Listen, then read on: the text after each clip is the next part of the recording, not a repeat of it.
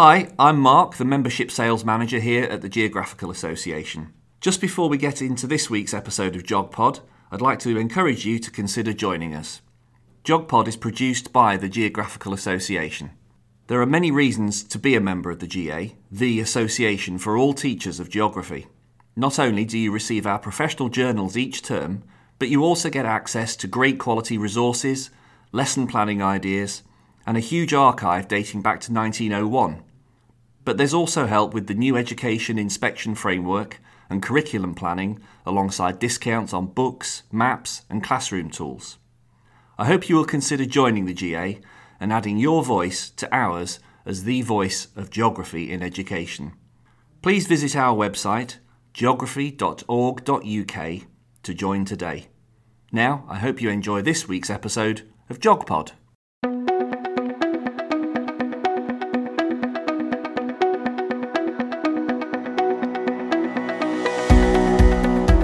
Hi, welcome to GeogPod. It's the Geographical Association podcast series, and today I'm talking to Professor Peter Jackson, who's co director of the University of Sheffield Institute for Sustainable Foods. I have to say, Peter, I went to Sheffield University in 1973, probably at the height of the quantitative revolution, I think.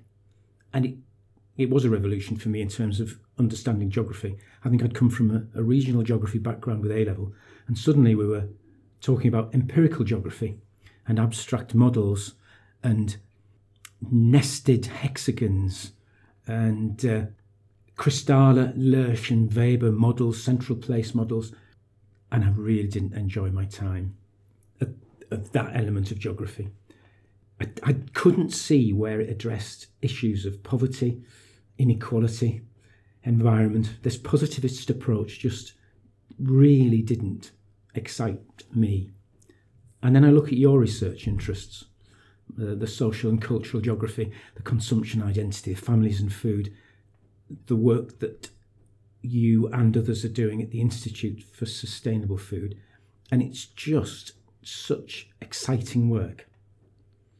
I had a look at the vision on the Institute for Sustainable Food website, um, and, and it talks about the world is fast approaching the limit of its ability to feed itself, which sounds really all quite depressing.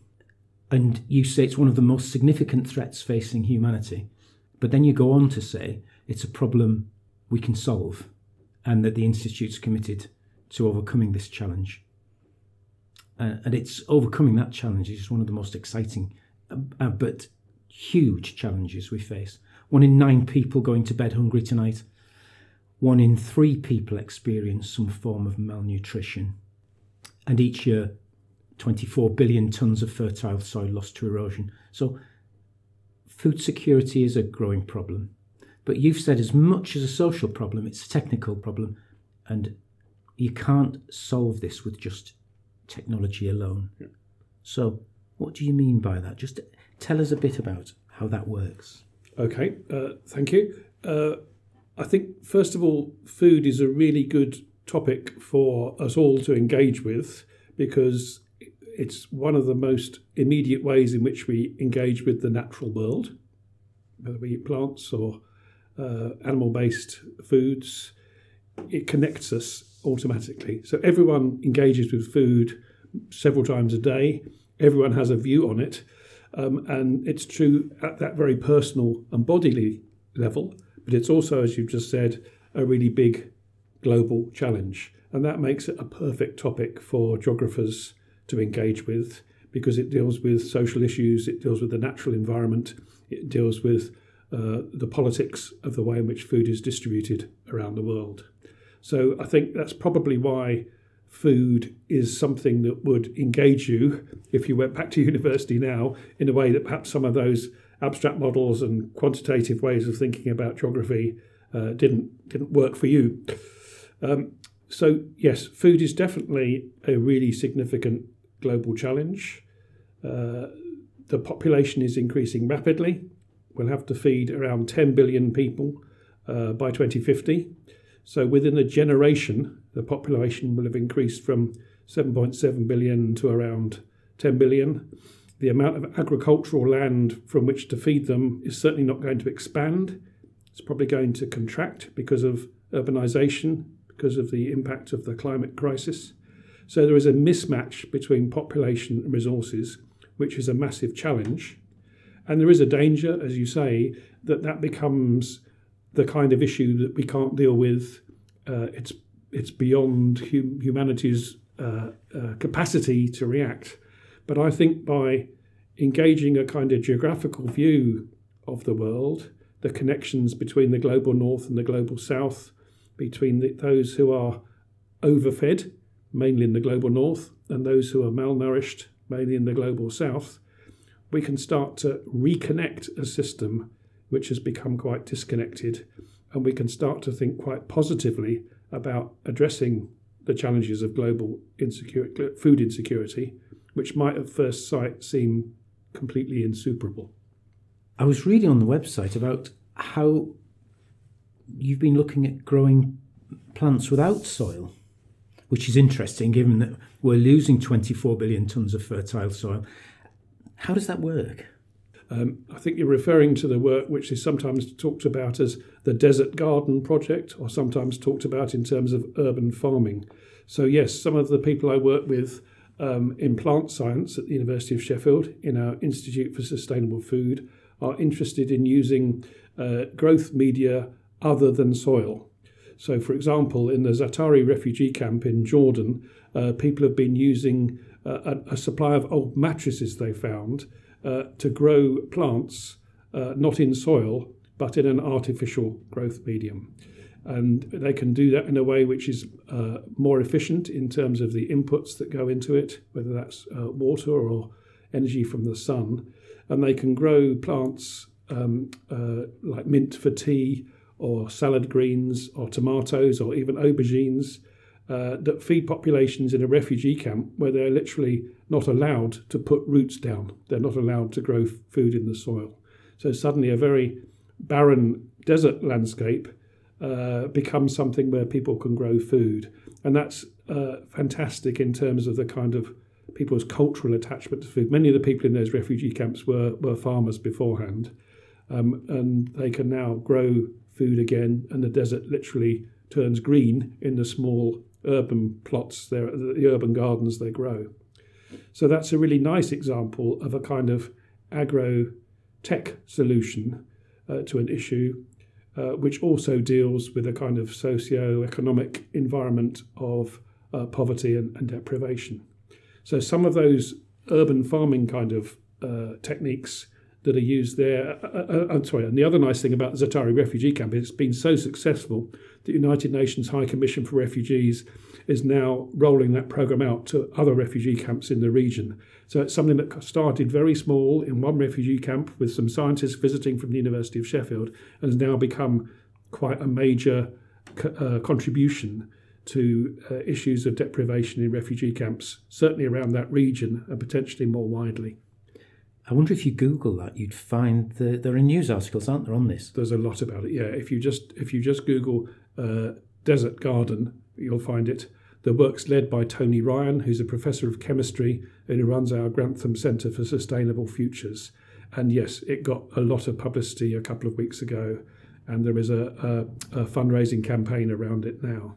So it's yeah, it's a, a quite simple, ingenious technological solution which has all sorts of nice social and cultural ramifications.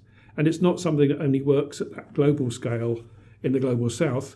We're also doing similar things on the edge of cities uh, here in the UK. So in Tinsley, one of the poorest neighbourhoods in Sheffield, uh, we've taken over an old school or an old classroom in an old school and, and are growing uh, salad greens and, and veg in a hydroponic system, uh, which uh, we hope will address uh, some of the uh, needs of people in quite poorer parts of the city, some of which people talk about as um, food deserts, where it's quite hard to get fruit and veg uh, that's regular uh, a regular source of it at affordable prices. So it's a really nice, again, a nice geography example of something that works at a very local scale, but also works globally, internationally, in the global north and in the global south. And there is a, a Just Giving website, isn't there? There is, yep. We'll provide a link to that, I think, along with this programme. Can we produce all our own food? is that a, is that possible in, in the UK? Yeah. Okay. Well, uh, let me let me start internationally first of all, because one of the questions is with food insecurity, a lack of affordable, uh, sustainable, healthy food for all. People think there's not enough food grown in the world. There probably is if it were distributed in a fair way. So, although there are a large number of people who are undernourished, there are also people, mainly in the, in the global north, who are overweight or obese. But it's a question, again, a geographical question about distribution, about patterns, about accessibility. So that will be true on a global scale. But you were asking about the UK, um, and certainly at the moment, the UK is not self sufficient in food. So we eat lots of imported food. If you want to eat if you want to drink coffee, if you want to eat bananas, we're unlikely to be able to grow those in the UK. So our diets at the moment are heavily um, dependent on imported food. Presently, a lot of it from the EU, well, that may be challenged by uh, what happens with Brexit. Um, so there's a question about should the UK be more self sufficient? And some people would argue that. My view would be that self sufficiency is not the same as food security for the UK you could have food security in the UK as long as international trade is well regulated. So we could continue to import bananas from Costa Rica or the Dominican Republic. We could continue to import coffee, let's say. Um, but what's important about that is that the trade is well regulated and is equitable for all the partners involved, rather than each country sort of shrinking back on its own resources in terms of what it can grow becomes what it can eat. Mm-hmm. So, what political or environmental circumstances then might threaten our food security? Okay, well, the immediate one that people are worrying about at the moment is Brexit. And we're currently uh, have left the EU, but we're still in a transition phase until December 2020. And one of the kind of test cases of how Brexit will work for the UK is about food and agriculture. So there is a battle, I think it's not unfair to say, going on with, within government as to whether we maintain high standards of animal welfare, uh, food safety, quality, and so on, if we maintain those standards, or if we are prepared to sacrifice those standards in order to get uh, uh the kind of trade deals that people want. So there's a, a, balance between a trade deal which is uh, quick and easy to resolve and a trade deal which still protects the quality and safety of food. And that debate has been going on for a while now. And issues like chlorinated chicken, importing uh, chicken from the US, which has different food standards from in the UK and within the EU, is one of the litmus test cases around which uh, the kind of trade deal we strike as we leave the European Union has become to sort of uh, crystallize to focus on. That's just one example. Mm-hmm. But uh, clearly, the EU has a set of standards environmental standards, food safety standards, which until recently the UK has been signed up to. And now the debate becomes do we let that roll forward, more or less as it is, or are we prepared to sacrifice some of that in order to get um, a trade deal with the US or with other partners outside the EU? Mm-hmm. I looked up this question on uh, can the UK feed itself after Brexit? Yep. And um, no was Meurig Raymond, the president of the NFU, we'll never be self sufficient in food production in the UK, he said. The population's rising. There's a huge demand for crops that can't be grown here, which is what you said with bananas and the like. Um, society's grown used to so much being available all year round. He said we can increase self sufficiently, but we can't feed ourselves. And then I looked at Professor Tim Lang, who says, yes, we can feed ourselves. And he says, but it depends on what we eat. We'll have to cut eating meat down to once a week, rebuild horticulture, um, put more money into primary food production. So he talks about a shift in how we grow food. So where would you sit in, in that argument with between the yes and the no? Yeah. Well, uh, we could become self sufficient in food, but in my view, that's unlikely, partly because of the embedded nature of, of the diets we eat. So I think it's unlikely that everyone will switch in the near future to uh, the kind of uh, crops and food and drink that we can grow easily in the UK, which is why I maintain that we need to have a well regulated system of international trade in food. but Tim Lang is right. Uh, the world as a whole cannot continue to eat uh, large amounts of red meat, uh, dairy products, and other foods which require large amounts of energy inputs and water and other inputs. So there was a big report by the Eat Lancet Commission last year, 2019, which talked about the kind of diet we'd need to eat across the world if we're to meet the growing demand uh, of 10 million people by 2050. And the Eat Lancet report concluded that we would need across the world, not just in the UK, to reduce meat consumption, uh, milk, cheese, and other dairy products. And we would need to eat more fruit, vegetables, uh, pulses, and less processed uh, uh, grain. And that's a huge shift in diets and is not easy to uh, see that happening in the short run. But it's not just a question of kind of consumer preference and taste. To produce that change in diets has huge ramifications throughout the food system, from farming, from distribution, from international trade. It would have beneficial health uh, uh, implications. But at the moment, the UK could not grow, or is, is not growing enough fruit and veg for us to, to make that transition. So I'm absolutely clear that a, a shift in consumption patterns towards uh, less energy dense foods will be required within the next generation. Uh, it'll have big ramifications for the food system and it will necessitate changes in what people regard as their normal diet. And I think that will push for a more local, more seasonal, more sustainable diet rather than the kind of default position at the moment that we go into the supermarket on a Saturday morning and expect to be able to eat, you know, raspberries all year round, uh, bananas all year, whatever. That, that our diets at the moment are based around uh, convenience and year round accessibility of a whole range of crops. And that's part of what's not sustainable about our current food system. How far is the UK different from continental Europe? Quite often, when when I go abroad, I'm, I'm surprised at the uh, the seasonality. There, there appears to be more seasonality in European supermarkets. Yep. You can get much more choice in UK supermarkets. From my perspective, I'm not sure that's just a personal. Yeah. Uh, no, I think you're right. There are quite big differences between the UK and the rest of Europe. Uh, one would be the degree of retail concentration, which is a fancy way of saying the number of supermarkets that provide our food. So in the UK, we have one of the most concentrated sectors where about, well, at least 70%, probably nearer 80% of our food comes from the four main supermarkets. That gives them huge buying power in their negotiations with farmers, for example, but it also means we're very dependent on a very small number of players.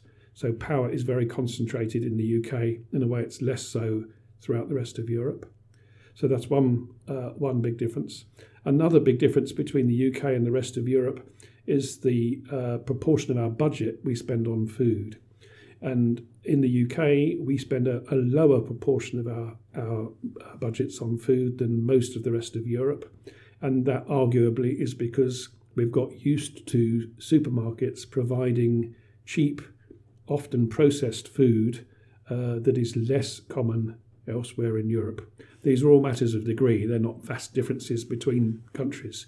But I think it's true that the UK has a higher reliance on uh, supermarket ready meals, for example, or highly processed foods in a way that that will be less true elsewhere.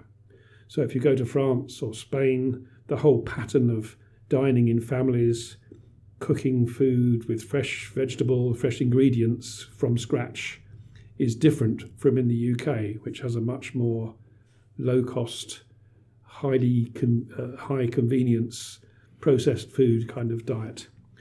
And that's become it's what we've become accustomed to. People want food to be uh, affordable, um, and they're less, I think, invested in food quality and other kind of culinary issues of, of taste, for example, than elsewhere in Europe.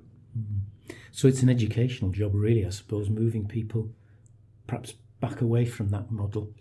Yes, I, I, I'm.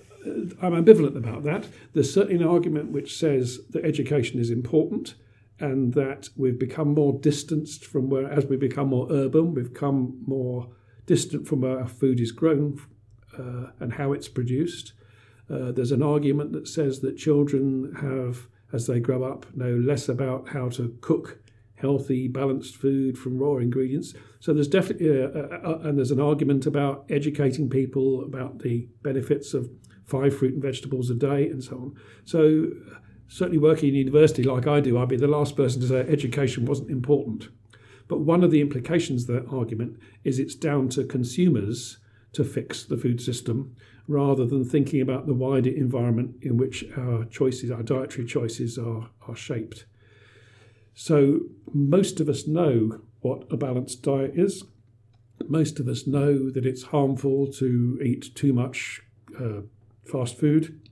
So, it's not just a question of educating people, giving them the skills to cook, and so on. It's also thinking about what shapes people's dietary choices. And there you're out into the bigger picture of the retail environment.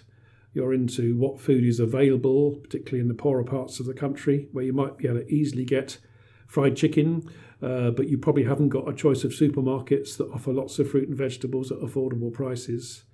Uh, you've got an advertising industry which spends a lot on selling sugar sweetened drinks uh, and uh, all sorts of foods that we know aren't healthy for us. So, yes, education is important, but it's definitely not just the onus on individual consumers to eat healthily.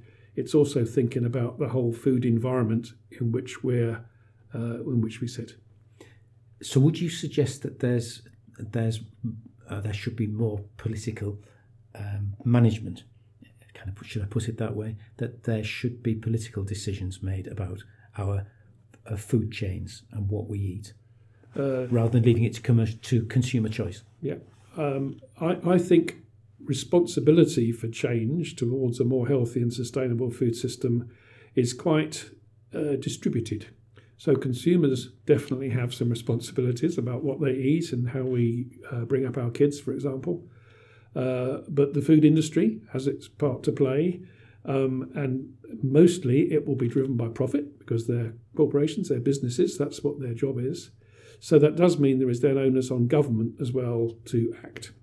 So we've seen governments act around uh, tobacco, for example, and made uh, tobacco much more expensive, much less, uh, more controls on advertising. We've seen that a bit in relation to advertising of so called junk food to children. So there are now watersheds about when you can and can't uh, advertise food to children. And we've seen it with the um, uh, tax on, on sugar, particularly on sugar sweetened drinks. So government is prepared to act when put under pressure by us as consumers or us as citizens and voters. But there is a balance, I think, between what's the government responsibility, what's the commercial responsibility, the role of NGOs to put pressure on governments and so on, and then us as citizens and, and, and consumers. So I've just done a, a report for the uh, European Commission about a healthy and sustainable food system, and we reviewed a lot of evidence. And the conclusion of that review was a balance between so called hard and soft measures is better than one or the other on their own. Mm. So the hard measures would include things like the sugar tax or legislation and standards that have to be met around food safety, for example. So the hard measures are at one end, and the other end are the so called softer measures, which might be uh, some behaviour change initiatives, educational campaigns, uh, uh, and so on. But it's, it's the mix of the two, relying on behaviour change at an individual consumer level has been shown not to be effective on its own unless it's combined with the so called harder fiscal measures. Are you concerned uh, with Brexit that some of those uh, controls might be relaxed? Uh, yes, and I think that's a debate which is going on at the moment. Tim Lang, who you mentioned before, has a really good series of Brexit briefings around food. So, Tim works at the Centre for Food Policy at City University in London, and I think he's produced a range of really good, authoritative reports about the likely impacts of Brexit on food quality and standards. But that's absolutely a live issue at the moment. So I was involved uh, this weekend in a, in a public dialogue, which was part of the National Food Strategy. So for the first time since the Second World War, uh, there is a national food strategy in discussion. I think it's a fantastic opportunity because it doesn't just include the farming industry. It is led by DEFRA, but it talks about international trade, it talks about food standards, and so on. It's taken evidence from a range of sources including this series of public dialogues that I was involved in at the weekend, where they're engaging with uh, groups uh, from uh, representative groups of the public in five different towns uh, across England, asking people about their values around food and particularly how they would resolve some of the trickier issues, the compromises and the trade offs we might be involved in. And that could be anything from uh, quality versus cost it could be where there are health benefits versus environmental costs, a whole series of things. So, an example I like to give is that um, uh, for breakfast this morning, I put some blueberries on my muesli and thought I've done a good job there. Really healthy option, you know, great, great choice. And then I look at the pack and it's um, it's in plastic packaging and they're imported from Chile. So even what looks like a healthy option, good choice here, has implications for environment. And that's just a microcosm of a whole series of issues where there are trade offs to be made uh, between potentially good things that are offset against potentially harmful consequences. So the national food strategy is is trying to engage not just with a sort of bland we all need to eat a healthier, more sustainable diet, but with asking citizens, members of the public, where they sit in relation to some of those difficult choices you've got me thinking now because I made some Cranachan last week and I had blueberries and I also took up some raspberries. Yeah. I should have looked to see where either of them came from. But the blueberries lasted. I had two packets of raspberries, two packets of blueberries because I was making for 12. The raspberries had gone off.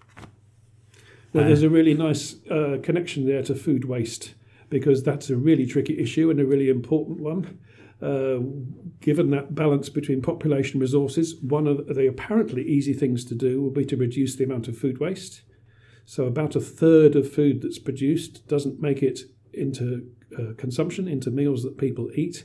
And that happens at all stages along the food supply chain, from farms themselves and the specifications that supermarkets might give them, to food running beyond its, its, its use by date, either on the shelf in the supermarket or in our homes. And as I say, it's one of those deceptively simple things that we think if we could just reduce food waste, we'd make a big difference in relation to food security. But again, there are trade offs in there. I mentioned that my blueberries came in a plastic package. So you think, oh, that's terrible, a waste of single use plastics, we should get rid of that. On the other hand, if the plastic packaging means that they last a bit longer in my fridge and they're less likely to be wasted, there's some possible benefits to using packaging uh, that means we don't simply just say in all cases plastics are a terrible thing. So there's, I think, the example of, of why is it that your raspberries ran out and your blueberries didn't, or didn't quite so quickly? It's quite a complicated question. It's partly, you know, should we be eating raspberries when they're not uh, growing in the fields just down the road, so that they need to be packaged and transported and refrigerated? You could just take the decision not to eat them out of season. Uh, if you do have them, uh, we could educate ourselves a bit more about best before and use by dates and how to um, keep them as long as we can. We could think about cooking in bulk and batch cooking and freezing. There's all sorts of uh, elements to what looks like a I shouldn't buy them because they're wasteful uh, often these issues are more complex than we initially think. The geographer's dilemma. David yes. Lambert used to talk about making decisions with confident uncertainty. Yeah, yeah. and as new information comes on, we might change our minds. Well, there are there are many examples of that kind of thing. Uh, about uh, I want to eat uh, sustainable food. I want to eat organic food but not organic. We don't grow enough organic food in the UK to meet demand, so we import it. Are we are we then trading off a different kind of environmental cost in terms of uh, transportation, refrigeration from halfway around the world in order to provide the food we want? There are many examples of those kind of trade-offs that become political and ethical questions too, particularly if food's being grown uh, overseas. Uh, uh, we're not sure where our food comes from or how it's been produced. So the whole ethical consumption, fair trade movement arose to sort of fill that uh, void and try and make uh, the, our responsibility to what are sometimes called distant strangers clearer to us, to give us options where the so-called middlemen is is uh, their role is reduced. So yeah, it's the geographer's dilemma is a really I mean food absolutely is a classic geographical question. It's society and environment. It's global north and global south. It's questions of scale. It's questions of seasonality. Even the emphasis on local can be a bit of a trap. If we if we eat local tomatoes but grown in a heated polytunnel, that might have more energy costs associated with it than if we import our tomatoes from Almeria or somewhere else in Spain, grown under the sunshine. You have to do quite a complicated life cycle assessment to work out what is the best, least damaging environmental uh, uh, uh, way of consuming those particular fruits or vegetables. And most consumers, most of the time, don't have the uh, knowledge to do that, don't have the resources to do that. We're in a supermarket, we've got the kids in tow, we're making quick decisions. And that then raises all sorts of questions about how we should uh, label and market food in order to make those issues as transparent as we can. I, there was an article on your page on the university website, um, and I was fascinated by it. It's called Fresh is Best ah. New Perspectives on Sustainable Food Systems. By law, food on sale must be safe, but no law can be used for fresh, I read. So I just thought I'd talk to you. It, it says the article talks about freshness having multiple realities. So you've talked a little bit about that, but just explain a little bit more about the, these multiple realities for freshness. Okay, I'll try. Uh, so that was a project uh, which I did with colleagues in Portugal, and we chose to do a UK Portuguese comparison uh, because of the issues we were talking about before about how food has different kind of value and meaning in different parts of Europe. So in Portugal, for example, there's a huge emphasis on fresh fish. Um, and on um, Rocha pears and other um, fruits and veg. And so we thought we compare that with the UK, which has different uh, culinary values, perhaps, than Portugal. And one of the things we looked at was the way in which words like fresh or natural or pure are used in relation to fruits and veg, where it's not immediately obvious what those words mean. So if you think about the word fresh in English, it could mean it's fresh, it's not frozen. So fresh chicken compared to frozen chicken. Fresh could also mean it was very recently harvested or recently grown, or the fish was very recently landed. But fresh also becomes a kind of marketing term that stands in for high quality, tasty, not processed. So as soon as you start to scratch the surface of a word like fresh or pure or natural, especially in the kind of highly industrialized food system we have, we start to think that's a bit of an odd word to use, isn't it? but it's a good word to use for marketing and advertising because it has all of those implications kind of uh, attached to it. So we used the example of bananas before. Uh, the best selling item in supermarkets in the UK. Everyone likes fresh bananas. Those bananas were probably grown somewhere in South or Central America. They were then shipped in uh, refrigerated containers uh, from there to the UK. They then made their way to a uh, a ripening centre, probably somewhere on the M1, like Luton or somewhere like that, where they're kept Uh, uh, in refrigerated compartments, store as big as an IKEA store, and then they're woken up and ripened in order to get them on the shelves with enough shelf life left for us to consume. So our fresh banana has been transported halfway around the world. It's been refrigerated. It's been treated with chemicals like ethylene in order to wake it up and ripen it again, and so on. And maybe we keep it in a refrigerator or on our, on our in a fruit bowl at home for those last few days before we consume it. So something that appears to be fresh has actually gone through a whole series of processes that are anything but sort of fresh and natural in the way we might immediately think about them. So people like the Food Standards Agency have looked at words like uh, fresh, natural, pure, uh, uh, farm fresh, homemade, home baked, and they've decided it's impossible to legislate for them because they have this sort of multiple set of meanings attached to them. So they'll have regulations about particular ingredients or about uh, chemical additives or whatever. But those kind of marketing words that we kind of see all the time and scarcely think about are really hard to, to legislate for. And that's why advertising and marketing loves them because they have all kinds of cultural connotations that appeal to us without us thinking perhaps too much about uh, what a fresh banana really means. I really like the idea of bananas being woken up. Uh, on the site, it talks about yeah. the ripening process is controlled by workers using a bank of computers yep. and specialised software. Yep. Um, and freshness is induced. It's, it, it's fascinating. Well, the, the, other example we have that's a really good one, I think, is in Portugal. Uh, people eat a lot of um, uh, salt cod. So bacalhau is a kind of um, you know, national dish in Portugal, and that's fish that's freshly caught. It's then salted to preserve it, and then when you want to eat bacalhau, you uh, um, uh, use you you hydrate it. You put lots of water in to get rid of the salt. It then becomes fresh again, so you can cook it. So something again that's a fresh cod dish, national dish of Portugal, has actually been through that process of preserving and then again almost like re- reawakening, a bit like the banana we talked about. And people wouldn't say that the bacalhau dish wasn't fresh, but it's not fresh in the sense that you have a fish straight from the sea uh, it's cooked in a restaurant, you know, in the Algarve or whatever, and you eat it within 24 hours of it being cooked. It's not like that. So there are lots of dishes that we think of where that's why we did this project on freshness because it's a word that lends itself to all of these subtleties and quite complex processes. It's interesting talking about Portugal and talking about um, what we eat and what they eat and how it differs.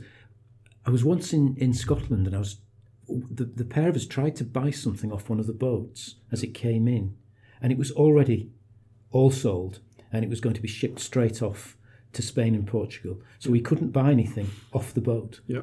Uh, and they said that the market is there because people in England, in Scotland, uh, didn't really eat that sort of uh, shellfish that they were pulling off in quantities like they do in Spain and Portugal. Yeah. So that's absolutely right. There are different um, tastes for different kinds of food. So some food where you'd think uh, you could it could be fished just off the coast of Scotland. It could then be consumed in urban areas of Glasgow or whatever.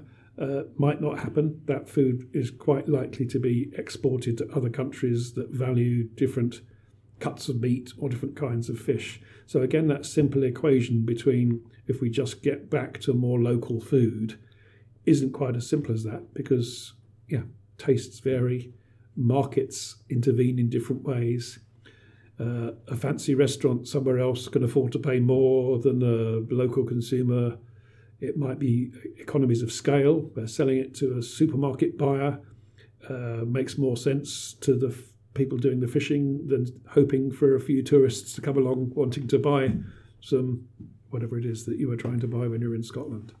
So yeah, I, th- I think again there's a there's a kind of knee-jerk reaction from us as geographers to think that local uh, must be best, reduce the so-called food miles, and everything will be fine.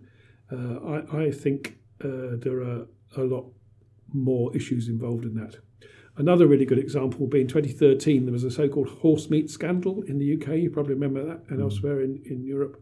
One of the things that emerged from that is that, well, the horse meat was being substituted because it was much cheaper than beef. That was one thing. There was a kind of economic imperative for it. Uh, but if you remember, supermarkets like Tesco took out full page adverts to say uh, that they'd let the consumer down, that their supply chain had not been as transparent or as trustworthy as it should be.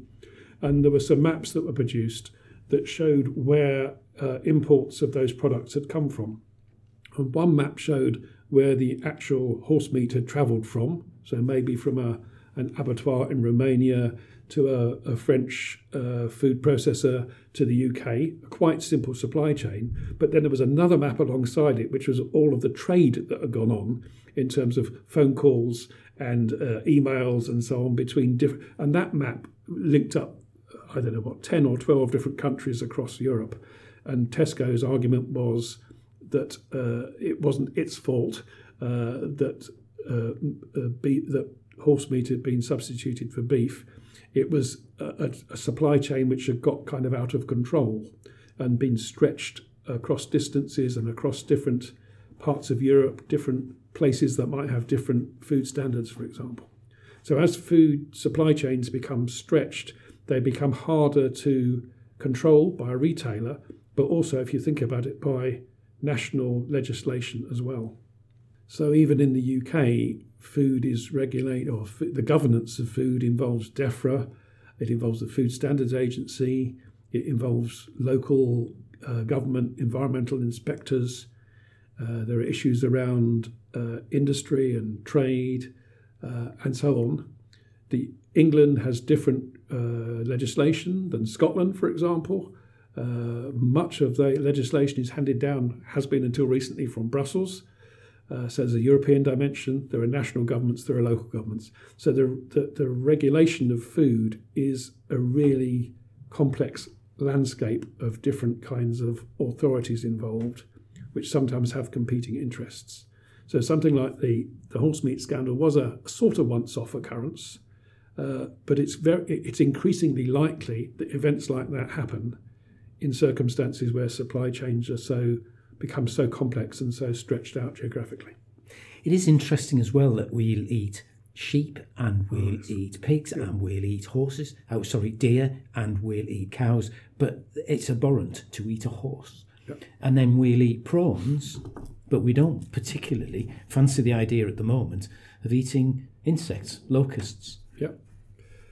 Okay, well, that's certainly true that um, horse is regularly eaten in uh, Italy and in France but not in the UK. So again, there are those kind of cultural variations in terms of what we regard as what's edible, what's food.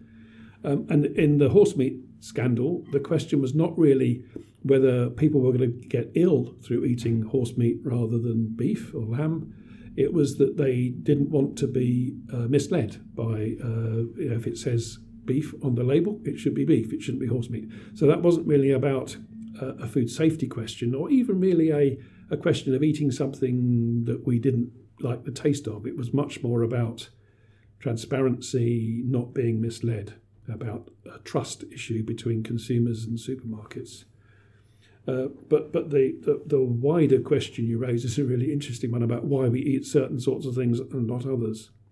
I did a project years ago about chicken, and it was really interesting that consumers were really concerned for their Sunday lunch about the provenance of the chicken. They wanted it to be British chicken, but they were much less concerned when they were eating, uh, let's say, chicken nuggets, for example, where it's very likely that the chicken in those dishes was imported from uh, Thailand or from Brazil, or from, and, the, and the provenance was much less of an issue. The provenance issue there was about this is a Thai, you know, for Thai cooking, for Thai meals, is quite different from in a chicken nugget where it happens to come from somewhere else. Mm. And it's dissociated from the animal uh, with which it was um, originally um, uh, connected. So all of that, and you mentioned insects as well. That's a great example because one of the arguments around food insecurity at a global scale, one of the suggestions is we move away from uh, meat to other forms of protein and insects are clearly part of the diet in places like Mexico, for example. Chapulines are regarded quite highly as a, as a highly nutritious and tasty thing to eat. Uh, insects are now being grown commercially as human food, not just for animal feed. So in the Netherlands, uh, supermarkets sell uh, uh things like burgers and um, uh, mincemeat and so on with um, locusts or mealworms or other kinds of insects the the immediate kind of reaction from British consumers is a sort of yuck factor that you know that's not that's disgusting. That's not something we'd eat. But I had a PhD student who looked at the insect uh, uh, consumption in the Netherlands. And there, people quickly got over that yuck factor thing. And the reasons they didn't become really popular were much more to do with uh, cost. They were more expensive than meat alternatives. Uh, taste, they didn't taste as nice as people thought um, their beef burger did. And simply availability. They just weren't available in the store in the same way that other that meat-based things were. And, and, and it went on from there as well. Where in the store did people uh, place them? Did they place them with the vegetarian meals or with a kind of green sustainability question, or did they put them with the with the burgers or with the mincemeat? Um, and then how did they fit into people's diets? So uh, uh, crickets in in some countries are part of a regular kind of meal, or chapulines in Mexico. But actually thinking how you'd fit insect-based foods into the kind of meat and two veg diet we have here or they had in the Netherlands there were all sorts of other social, cultural reasons as to why insect based foods would take a lot of uh, effort to become more mainstream rather than just a kind of consumer psychology of, oh, people like us don't eat insects. That's been absolutely fascinating. Thank you. Thank you, Peter. That's it. I want to go back to uh, to university again uh, and not uh, go through the quantitative revolution, but listen to you lecturing. I could listen to that all day. Thanks everyone for joining us on GeogPod. And next week, I'll be talking to Daniel Hammett from Sheffield University.